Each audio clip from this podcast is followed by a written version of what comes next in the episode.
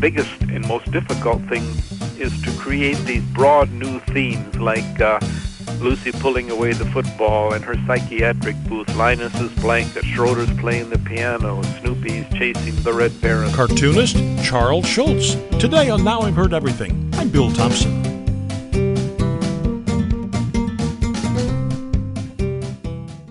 Hi, and welcome back to Schultz Week on Now I've Heard Everything. All this week we've been featuring interviews I've done over the years with prominent people named Schultz. On Monday, former Starbucks C E O Howard Schultz. On Wednesday, former U S Secretary of State George Shultz. And today, cartoonist extraordinaire Charles M. Schulz. Now, is there a man, a woman, a child in the in America, anywhere in the world for that matter, who has never heard of Charlie Brown and Lucy and Linus and Snoopy? Those and all the other characters created by Charles Schulz have been with us for over seventy years and are now among America's most iconic art. Charles Schulz is widely considered one of America's most prominent cartoonists ever. And the roster of other famous cartoonists who say they were inspired by him is a long one. So when I was offered the chance in nineteen eighty-nine to interview Charles Schulz, I jumped at that chance. He was the subject of a book written by author Rita Johnson, a book called Good Grief. So here now, from nineteen eighty-nine, Charles Schulz.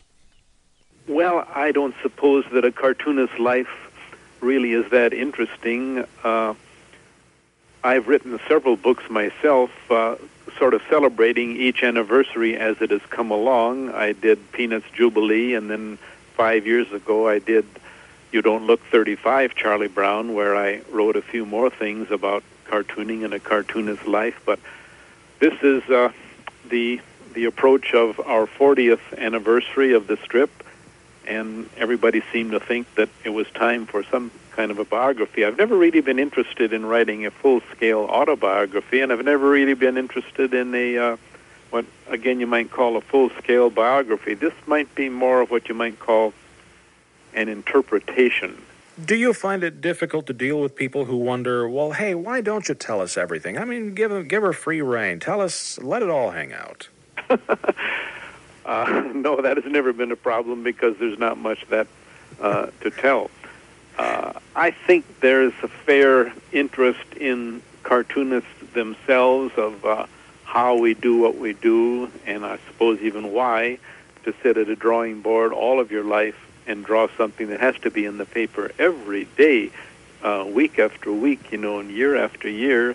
There's a certain fascination about uh, how this is done, where do you get the ideas, and how far ahead do you work on all of these silly things. But beyond that, I I don't know of any cartoonist whose life uh, would, would certainly merit a kiss-and-tell book, which was not at all what I wanted to do. Now, you must by now, I'm sure, have a little card printed up, so when people ask you the same questions you've been hearing for forty years, you can just whip out the card and hand that to them, right? Yeah, everybody wants to know how far ahead you work, uh, six weeks on the daily and uh, at least ten or twelve on the Sunday. Where do you get the ideas? I just think them up, that's all. Does it seem like you've been doing it for forty years? No, uh, it seems as if I can remember exactly that uh, first week or so when the strip first began and the excitement of going uptown in Minneapolis and going through some of the out-of-town newspapers to see how they were running the strip, and then thumbing through and going sometimes clear back into the want ads before I would find my strip. I remember a friend of mine went up to this uh, huge newsstand one day, and he asked the elderly gentleman who was running the newsstand, do you have any uh, papers with uh, with peanuts in them? And he says, no, and we don't have any with popcorn in them either. so uh, we got off to kind of a weak start.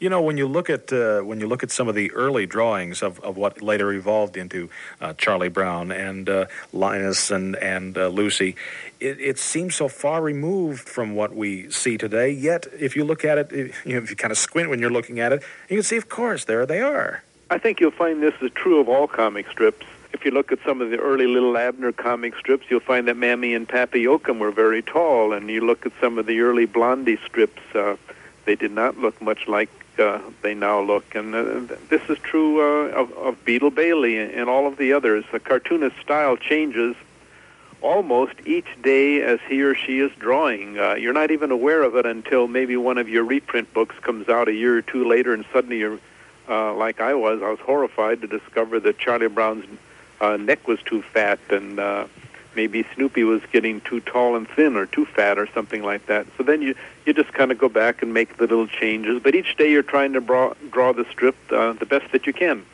Well, you know, we can all think of actors who fall into a role that they play, and then they begin, as the seasons go on on T V, they begin to almost parody their own character. Does a cartoonist have to watch out for that as well? I think it is very important for a cartoonist to watch out that he does not become uh, boring without realizing it. Uh, it is possible, and I see it in the papers almost every day, to create ideas which simply are not funny at all, but you, you don't know it. And I think a cartoonist has to be very careful about judging his own work to make sure that he has not fallen into this rut, not only drawing the same things over and over, but uh, really thinking of ideas which uh, actually are not funny. But uh, you, it is possible to lose your ability to judge these things for short periods of time. Do you ever look at a strip and you say, what did I ever think was funny about that? No.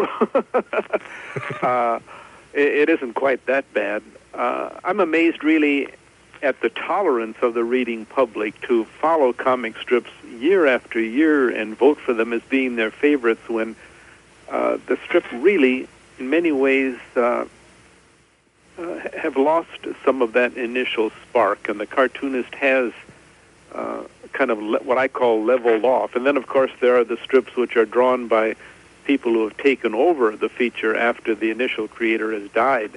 And in, uh, I think, one of the few cases, uh, Fred Lasswell, who draws Snuffy Smith now, has done a wonderful job taking over the old Barney Google strip. But some of them just don't uh, merit that quality anymore.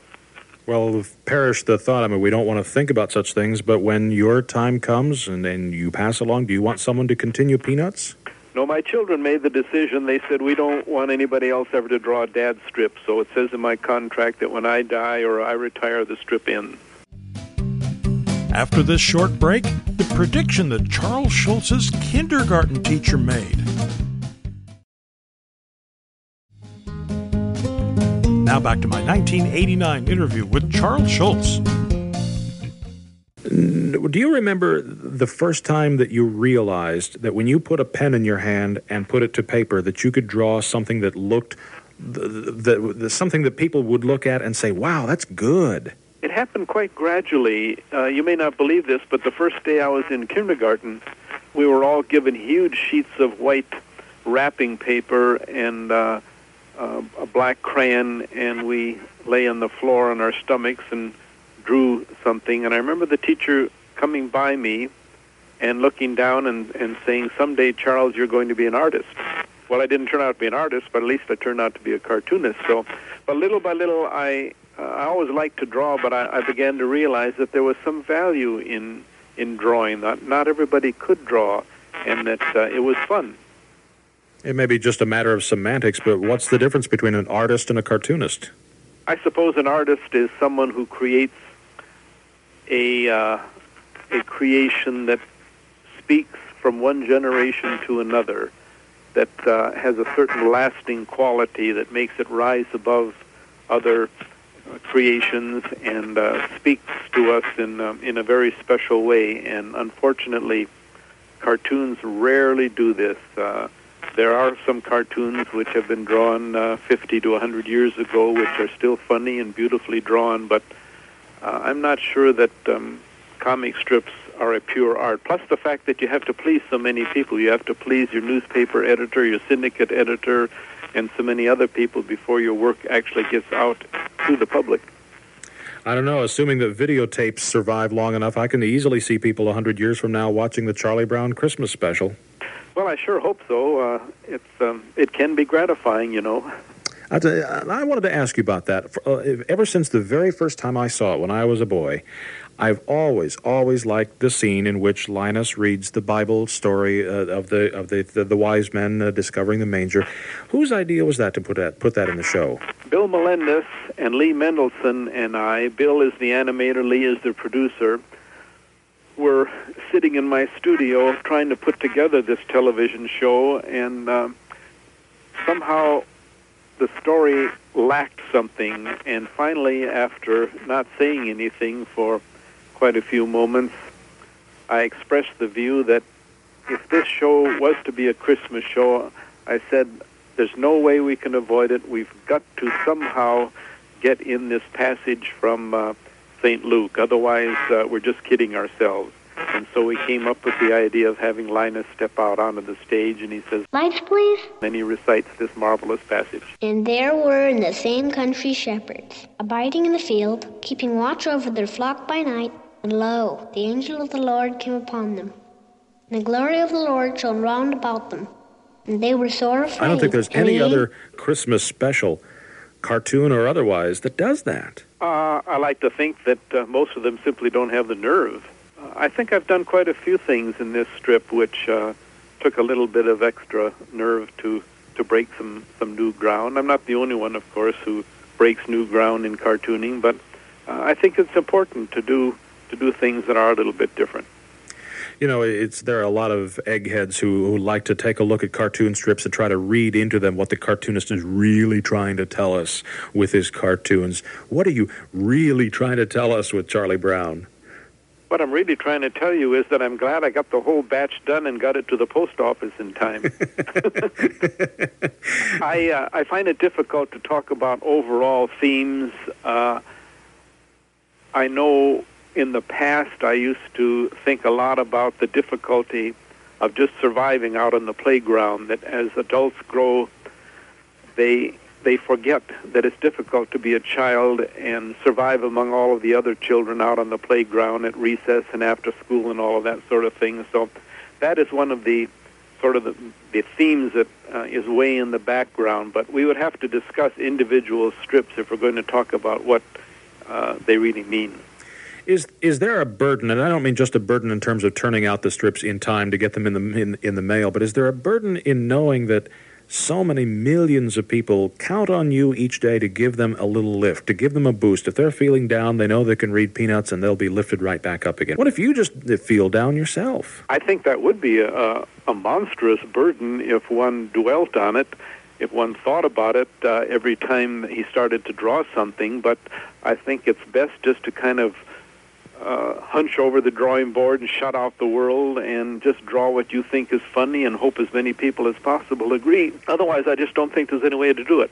Are there ever times that, that you feel a bit uh, boxed in in any way? I mean, it's, it's difficult for you to, to make any radical changes, isn't it? Well, fortunately, the comic strip uh, grows very slowly, uh, and you don't have to wrap up everything like you do in a novel. It doesn't all have to come out perfectly in the end. You can make a few mistakes and go back and almost start over again with a new week.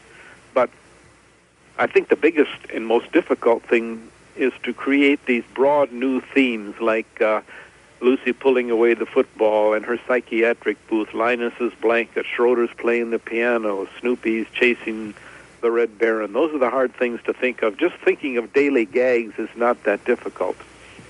Does it does it take anything away from, from whatever artistic aspect you attribute to the strip to see Snoopy on a lunchbox, to see Charlie Brown on a raincoat, uh, to see pencils and, and erasers and everything with uh, all sorts of merchandising with your characters on them? Well, it's um, almost what you might call part of our society, is it not? It's not only com- uh, comic characters that do this, uh, television personalities, live actors, athletes, Uh, former politicians. This seems to be just another way of uh, of adding to your income, and I really don't see anything wrong with it, because people love cartoon characters. They love to have reminders of them around. They love to have a little uh, ornament sitting on their desk, perhaps, or on their dresser at home, and uh, you have to have a picture on a lunchbox. It might as well be Snoopy as uh, a picture of a tree, I suppose.